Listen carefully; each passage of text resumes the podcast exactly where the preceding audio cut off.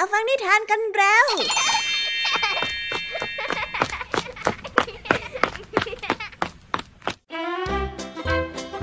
สวัสดีค่ะน้องๆ ยินดีต้อนรับเข้าสู่ชั่วโมงนิทานกับรายการคิสอาในวันนี้พี่แยมมี่และกองทัพนิทานหันษาพร้อมที่จะพาน้องๆไปตะลุยโลกแห่งจินตนาการที่เต็มไปด้วยความสนุกสนานและข้อคิดต่างๆ มากมายกันแล้ว เอาละค่ะ เราไปตะลุยโลกนิทานกันเลย เริ่มต้นที่นิทานเรื่องแรก เป็นนิทานที่เหลือเชื่อ ที่เล่าเกี่ยวกับสองพี่น้อง ผู้ที่เป็นพี่นั้นเกิดมาเป็นวัวสีทองในขณะที่น้องเป็นมนุษย์ปกติทั่วไป เมื่อเติบโตขึ้น ทั้งสองพี่น้องนี้ได้มีอาชีพเป็นนักชนวัว โดยน้องชายเป็นคนที่สื่อสาร และวัวผู้ที่เป็นพี่ก็ลงมือแข่งขัน ทั้งสองนั้นได้ช่วยกันทำมาหากินโดยตลอดไม่เคยทิ้งกัน แต่วันหนึ่งก็เกิดเหตุที่ไม่คาดฝันที่สุดแสนจะล้ำลึก เกินกว่าที่เราจะจินตนาการได้ไว้ไปรับฟังพร้อมกันในนิทานเรื่องแรกของพี่แยมมี่ที่มีชื่อเรื่องว่า ไม่ทิ้งน้องกันเลยนะคะ นอกจากนี้แล้วพี่ยามียังมีนิทานที่เกี่ยวกับความรักของพี่น้องมาฝากกันอีกหนึ่งเรื่อง นั่นก็คือเรื่องกับข้าวเย็นนี้ ซึ่งเป็นเรื่องราวของสองพี่น้องในชนบท ที่ใช้ชีวิตอย่างเรียบง่าย หาเขียดหาปูมาทำอาหารกิน และวันนี้ก็เหมือนเช่นเคย ทั้งสองพี่น้องนั้นชวนกันหาวัตถุดิบมาทำอาหาร ไปฟังความน่ารักของทั้งคู่ และเอาใจช่วยให้พวกเขาได้เจอกับสิ่งที่เขากำลังตามหากันอยู่นะคะไว้ไปรับฟังพร้อมกันในนิทานเรื่องที่สองของพี่ยามีนะ นิทานภาษาพาสนุกในวันนี้ค่ะ เจ้าจอยเกิดอาการขี้เกียจและพยายามถามลุงทองดีว่าทำไมคนเราถึงต้องทำงาน ลุงทองดีจึงได้อธิบายว่า การทำงานนั้นถือว่าเป็นวัฏจักรของชีวิตมนุษย์ทุกคน ซึ่งเจ้าจอยเองก็ต้องเรียนรู้เอาไว้ เอ๊แต่คำว่าวัฏจักรจะมีความหมายว่าอย่างไรไว้ไปรับฟังพร้อมกันในนิทานภาษาพาสนุกกันเลยนะคะเป็นยังไงกันบ้าง หลังจากที่พี่ยามีได้เล่าเรื่องความสนุกกันไปบางส่วนแล้ว น้องๆพร้อมที่จะไปตะลุยโลกนิทานกับรายการคิสอากันแล้วหรือยังเอ่ยเอาละค่ะ ถ้าพร้อมกันแล้วเนี่ย เราไปรับฟังนิทานเรื่องแรกกันเลย กับนิทานที่มีชื่อเรื่องว่า ไม่ทิ้งน้อง ไปรับฟังกันเลยค่ะ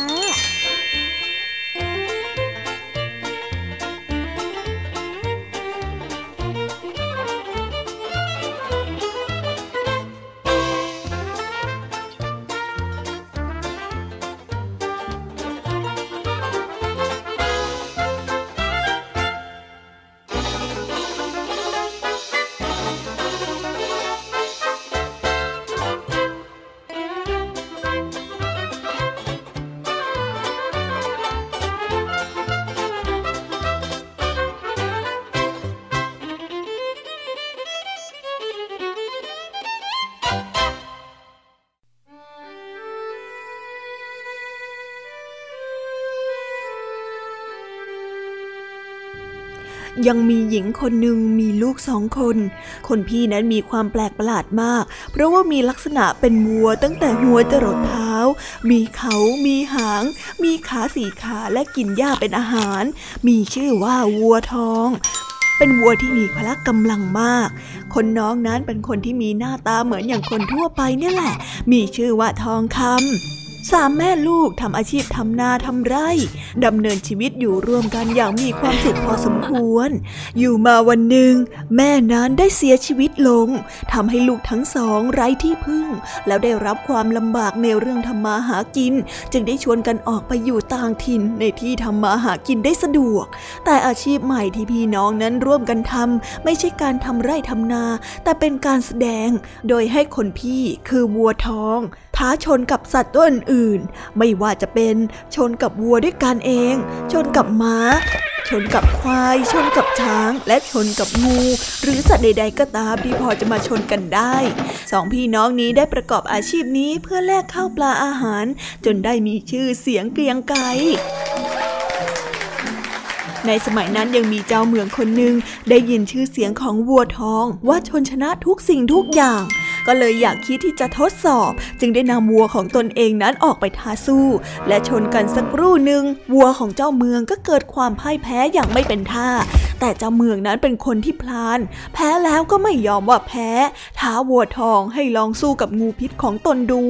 วัวทองอาศัยเรี่ยวแรงและความว่องไวขิดงูพิษตัวนั้นไปนอนแองแมงจนเลื้อยคลานไปไม่ไหว แต่ตอนนั้นเจ้างูยังกระดิกหางได้ วัวทองเห็นว่าเจ้างูตัวนั้นยังไม่เสียชีวิต จึงได้เข้าไปควิดซ้ำอีกทีหนึ่งโดยขิดตรงที่หัวของงู แต่ดันขิดพลาดไปโดนเขี้ยวของงูเข้าทำให้โดนพิษของงูเข้าสู่หัวอย่างจัง วัวทองนั้นถึงกับล้มลงและเสียชีวิตในเวลาต่อมา เมื่อได้เสียชีวิตไปแล้ววัวทองได้เกิดเป็นเทวดา เพราะว่าบุญในชาติก่อนนั้นยังคงหนุนส่งให้อยู่ ประกอบกับผลบุญในปัจจุบันที่ช่วยแม่ทำนาทำไร่ สมัยที่แม่นั้นยังมีชีวิตอยู่ แล้วยังช่วยน้องให้มีปัจจัยสี่ในการดำรงชีวิต โดยที่ตนเองนั้นต้องแสดงการชนสัตว์นั่นเอง ฝ่ายเจ้าเมืองไม่พอใจที่วัวและงูพิษของตนเองนั้นเสียชีวิต จึงได้ออกคำสั่งหาเรื่อง ให้ทองคำน้องของวัวทอง สร้างศาลากลางน้ำให้สำเร็จภายในกำหนด ไม่อย่างนั้นจะถูกลงโทษอย่างรุนแรง เทวดาวัวทองได้เกิดเป็นเทวดาจึงได้ส่องแว่นวิเศษลงมายังโลก เพื่อตรวจดูว่าชีวิตของน้องตนเองนั้นเป็นอย่างไร เมื่อพบว่าน้องนั้นกำลังถูกเจ้าเมืองกลั่นแกล้ง ให้สร้างศาลาจึงได้รีบลงมาช่วยน้องสาว สร้างจนสำเร็จภายในเวลาที่กำหนด เมื่อศาลาได้สร้างเสร็จแล้ว ทองคำน้องของตนก็ได้จัดงานเลี้ยงฉลองศาลา ได้เชิญเจ้าเมืองเสนาอมาตย์และไพพลมากินเลี้ยงกันเป็นจำนวนมากและล้นศาลาเลยทีเดียว เนื่องจากงานเลี้ยงนี้ไม่ได้มีแต่อาหารหวานข้าวเท่านั้น ยังมีของมึนเมาอีกด้วย คนเหล่านั้นได้กินสุราเข้าไปก็ได้มึนเมา ส่งเสียงเฮฮาสนุกสนานอย่างเต็มที่ บางกันลุกขึ้นเต้นรำกระโดดโลดเต้นไปมาตามประษาคนเมา ขณะที่ทุกคนสนุกสนานเพลิดเพลินจนเกินเลย และได้หลงลืมสติอยู่นั้นศาลาซึ่งเพิ่งสร้างเสร็จใหม่ๆ ก็ได้พังคลื่นลงสู่แม่น้ำเจ้าเมือง อมาต เสนา และไพร่พลทั้งหลาย เว้นแต่ทองคำที่ไม่ได้กินเหล้าเมายากับเขา ก็ได้ล่วงลงสู่แม่น้ำ ได้ถูกพญานาคและงูที่อยู่ในแม่น้ำนั้นกัดและเสียชีวิตจนหมดสิ้น ต่อมาเทวดาได้กลายเป็นคน ชาวเมืองนั้นมีความชมชอบเลื่อมใสศรัทธา จึงได้สถาปนาให้เป็นเจ้าเมืองทำหน้าที่ปกครองราษฎรแทนเจ้าเมืองคนก่อนต่อไป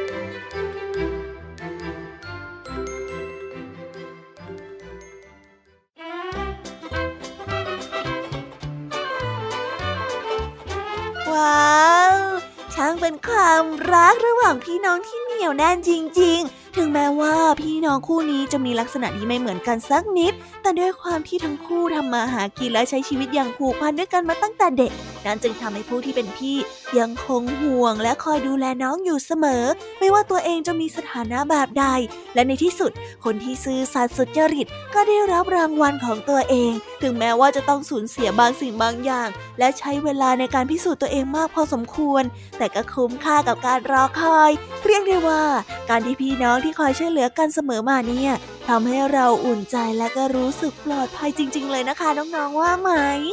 เอาล่ะ เราไปต่อกันในนิทานเรื่องที่สองกันต่อเลยกับเรื่องราวของสองพี่น้องอีกเช่นเคยค่ะ ที่ชวนออกไปหาวัตถุดิบทำอาหารมื้อเย็น ที่ถึงแม้ว่าวัตถุดิบดังกล่าวจะเป็นของที่เรียบง่าย แต่วิธีการที่จะได้มานั้นก็ไม่ง่ายเลยละค่ะว่าไปติดตามรับฟังพร้อมกันในนิทานเรื่องที่สองของพี่ยามีที่มีชื่อเรื่องว่า กับข้าวเย็นนี้ ไปรับฟังกันเลย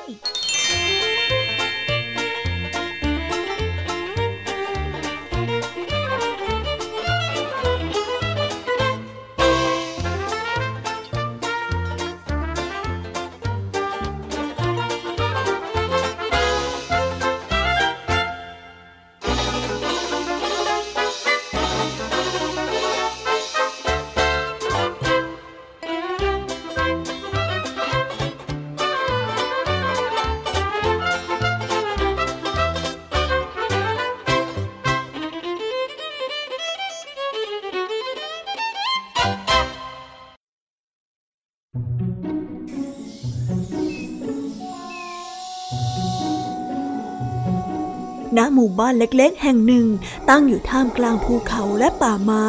ผู้คนในหมู่บ้านล้วนช่วยเหลือกัน รักใคร่สามัคคีกัน หมู่บ้านนี้จึงเป็นหมู่บ้านแห่งความสุข กล่าวถึงบ้านเล็กๆ หลังหนึ่ง ซึ่งมีพี่สาวกับน้องชายอาศัยอยู่ พี่สาว ชื่อว่าแอน้องชายชื่อว่าลีวันหนึ่งลีได้ชวนแอและได้พูดว่า พี่แอพี่แอวันนี้เราไปหาเขียดกันไหมครับ แอร์ได้พูดว่า ไปสิ ฉันว่ามันก็น่าจะสนุกดีนะ แล้วแอร์กับลีก็ได้สะพายย่ามออกไปหาเขียดในท้องนาท้องนาในเวลานี้ไม่มีต้นข้าวแล้ว มีแต่โคลนกับน้ำตื้นๆ พอไปถึงท้องนา ทั้งสองพี่น้องก็ได้แยกย้ายกันไปจับเขียด พอจับมาได้แล้วก็ได้ใส่เขียดลงในย่าม ทั้งสองได้หาเขียดได้หลายตัว กลับก็เถอะพี่ ผมว่ามันได้เยอะแล้วอะ พี่ได้เยอะหรือยังอะ อืม พี่ก็ว่าเรากลับกันเถอะนะ พี่ก็ได้เขียดกลับไปทำน้ำพริกเยอะเลยล่ะ แอร์ได้พูดชวนน้องชายให้กลับ เออพี่พี่พี่เดี๋ยวก่อน ผมเห็นรูปปู น่าจะเป็นปูตัวใหญ่ในรู้ด้วยล่ะ ผมอยากจะจับปูไปทำอาหารกินด้วย แล้วลีก็ได้เอามือล้วงเข้าไปในรูปู เพื่อที่จะจับปูตัวนั้น แต่ทันใดนั้นเขาก็ได้รู้สึกเจ็บที่ปลายนิ้วชี้ พอชักมือออกมา นิ้วชี้ของเขาก็มีปูตัวใหญ่หนีบและติดออกมาด้วยพี่ช่วยผมด้วยผมถูกปูหนีบลีได้ตะโกนบอกพี่ พร้อมกับยื่นนิ้วชี้ที่มีปูหนีบอยู่ให้กับแอร์ พี่แอร์ได้เห็นดังนั้นก็ได้รู้สึกขำ จึงได้หัวเราะเสียงดังออกมา น้องเจ็บมากไหม หลังจากที่เธอหัวเราะเสร็จเธอก็ได้รีบดึงปูออกจากนิ้วของน้องชาย แล้วได้ใส่ลงไปในย่าม เธอได้ถามลีออกไปว่า เจ็บไหม โอ้เจ็บไม่มากหรอก โอ้ย เอาออกไปทีหลังจากนั้นพี่น้องก็ได้ช่วยกันขุดหาปูกันอีกต่อไป ขุดหาปูอยู่นาน ก็ยังไม่เจอปูสักที ทั้งสองพี่น้องเลยไม่รักความพยายาม ยังขุดหากันต่อไปอีก และแล้วแอร์กับลีก็ได้เห็นอะไรบางอย่างผุบโผล่อยู่ในรูปูนี่แอร์มาดิแล้วเฮ้มาดิเร็วมาดิเร็วอะไร เรียกพี่ทำไมฮะ เขาได้เรียกพี่สาว และได้ก้มลงดู ก็ได้เห็นแม่ปูตัวใหญ่กับลูกปูอีกมากมายอยู่ในรูพี่น้องต่างดีใจช่วยกันจับปูใส่ย่ามจนเกือบเต็ม และสะพายย่ามนั้นออกเดินทางกลับบ้านไปอย่างมีความสุขวันนี้นี่ได้ของกินเยอะเลยนะครับพี่แอร์ใช่ วันนี้เนี่ยเราได้ของกินกันเยอะเลยล่ะ เดี๋ยววันนี้พี่จะทำต้มยำปูให้กินดีไหมดีครับดี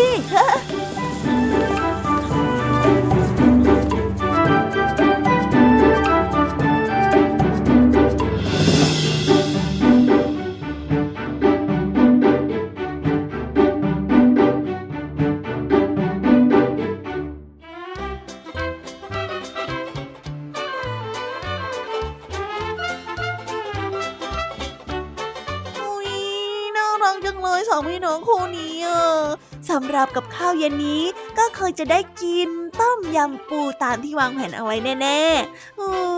พี่ยามีอิจฉาจังเลยค่ะ อยากจะมีพี่น้องที่พากันออกไปหาอาหารทำกับข้าวกินเองบ้างจังเลย และจากนิทานทั้งสองเรื่องที่พี่ยามีได้นำมาฝากกันในวันนี้ จะเห็นได้เลยนะคะ ว่าความรักระหว่างพี่น้องก็ถือว่าเป็นความรักที่ทรงพลังเอามากๆ ใครที่มีพี่น้องก็ต้องรักกันให้มากๆนะคะ และพยายามหากิจกรรมทำร่วมกัน เพื่อเป็นการกระชับความสัมพันธ์ให้แน่นแฟ้นมากยิ่งขึ้นนั่นเอง อ่าและในช่วงนิทานภาษาพาสนุกในวันนี้ค่ะน้องๆ ลุงทองดีของเราพูดเรื่องหนักๆให้เจ้าจ้อยเข้าใจ ว่าทำไมเจ้าจ้อยและลุงทองดี จึงต้องมาทำงานเหน็ดเหนื่อยอยู่ในสวน ไปติดตามเรื่องราวความสนุกและความหมายของคำว่าวัฏจักรพร้อมกันในนิทานภาษาพาสนุกกันได้เลยค่ะ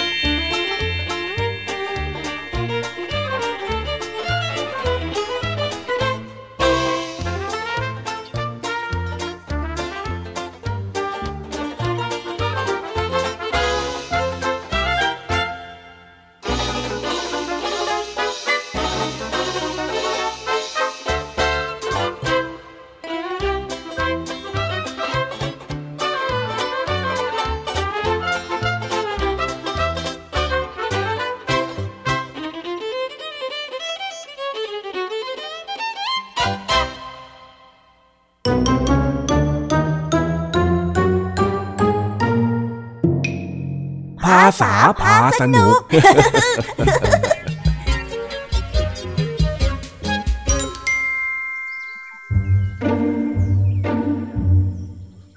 เจ้าจอย พยายามตั้งคำถามใหญ่ๆ และหาข้ออ้างต่างๆ นานาเพื่อที่จะขอไปวิ่งเล่นกับเพื่อนๆ และหลีกเลี่ยงที่จะช่วยลุงทองดีทำงาน นั่นจึงทำให้ลุงทองดีต้องปวดหัวเป็นอย่างมาก แต่มีหรือที่ลุงทองดีจะยอมง่ายๆ นี่จึงเป็นเหตุที่ทำให้เกิดการต่อสู้ทางชั้นเชิงระหว่างลุงและหลานนั่นเอง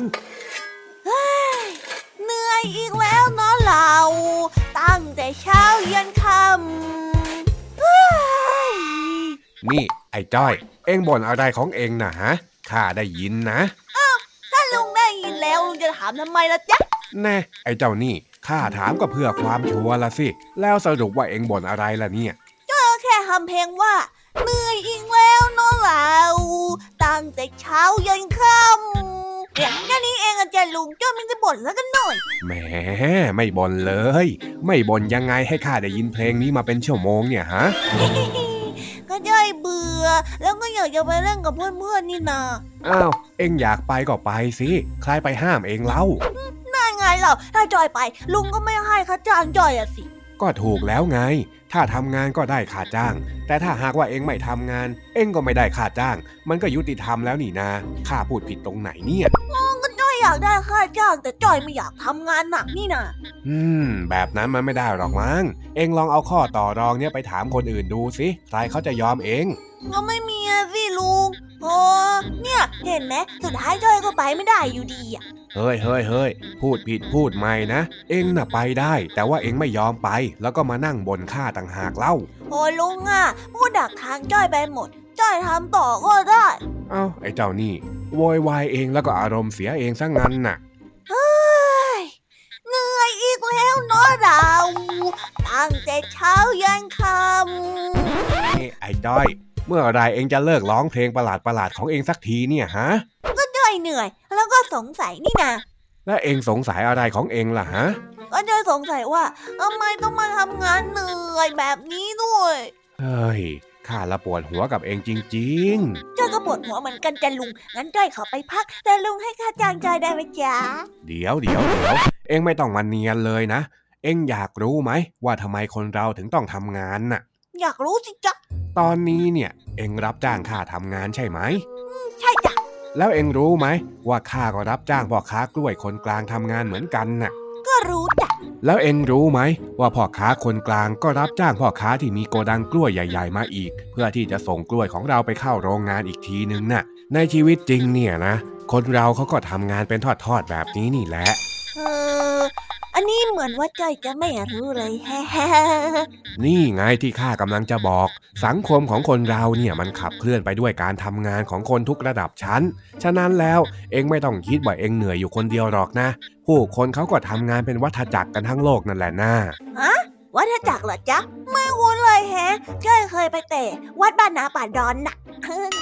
ไม่ใช่อย่างนั้นสิ วัฏจักรที่ข้าพูดเนี่ย เป็นคำที่หมายถึง ช่วงระยะเวลาของเหตุการณ์หรือกิจกรรมชุดหนึ่งที่เกิดขึ้น แล้วก็ดำเนินติดต่อกันไปอย่างเป็นระเบียบจนจบลงณจุดเริ่มต้นนั้นอีก เช่น วัฏจักรแห่งฤดูกาลที่เกิดขึ้นครบรอบแล้วก็วนมาที่เดิมอะไรแบบนี้ต่างหากเล่าอ๋ออย่างนี้นี่เอง เราต้องทำงาน ทุกคนต้องทำงาน เพราะว่ามันเป็นสิ่งที่ต้องทำซ้ำแล้วซ้ำเล่า เพื่อให้เราได้เงินมาเพื่อใช้ชีวิตประจำใช่แล้วที่เอ็งเข้าใจน่ะถูกต้องเลยแล้วพ่อจ้อยไม่อยากทำงานแบบเดิมๆไปทั้งชีวิตอะจ๊ะแบบว่า อยากจะมีชีวิตแบบอื่นอะไรเงี้ยถ้าหากว่าเองอยากจะหลุดพ้นไปทำงานในวัฏจักรชีวิตแบบอื่น หรือว่ามีชีวิตอื่นเนี่ย เองก็ต้องตั้งใจเรียน แล้วก็มีความสามารถเฉพาะตัว เพื่อที่จะขยับขยายไปสู่ที่อื่นได้ยังไงล่ะงั้นจ้อยจะตั้งใจเรียนแล้วก็มีความเก่งกาจเฉพาะด้านให้ได้ ว่าแล้วก็ฝึกแต่งเพลงใหม่แป๊บหนึ่งอะไหนไหนเพลงอะไรลองว่ามาสิเพื่อว่าเองเนี่ยจะมีแววไปทำงานในวัฏจักรดนตรีได้นะ นี่เลยเพลงนี้เลยจ้อยขอนำเสนอ เหนื่อยเพราะทำงาน ดีกว่าหัวล้านพ่อแกลาลาลาลาลาลาเฮ้ยไอ้จ้อย เพลงอะไรของเองเนี่ย เอ้าเพลงปลุกใจในการทำงานไงลุง แล้วมันมาเกี่ยวอะไรกับหัวล้านของข้าฮะอะไรกันจ้ายังมันจะพูดถึงลุงเลยลุงอะคิดไปเองมามามามาตั้งใจทำงานกันดีกว่านะลุง น้อยไอ้จ้อย นี่เองหลอกว่าข้าอีกแล้วเหรอเปล่าจ้อยไม่ได้หลอกว่าแล้วกันหน่อยทำงานไปเลย เหนื่อยเพราะทำงานดีกว่าหัวลั่นพวกเกแน่ไอ้เจ้านี่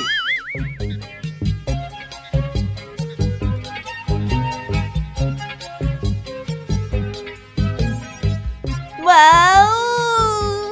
จบไปแล้วนะคะ สนุกสนานกันไม่น้อยเลยทีเดียวสำหรับวันนี้เรื่องราวความสนุกก็ต้องจบลงไปแล้วละค่ะ พวกเราและรายการคิสอาวก็ต้องขอบอกมือบายบายกันไปก่อน ใครที่มารับฟังไม่ทันสามารถไปรับฟังย้อนหลังได้ที่ไทย PBS Podcast นะคะ วันนี้จากกันไปด้วยเพลงเพราะๆในช่วงสุดท้ายของรายการ แล้วไว้เจอกันใหม่ในตอนถัดไปสำหรับวันนี้ สวัสดีค่ะบายบายเป็นเด็กดีของคุณพ่อคุณแม่นะคะ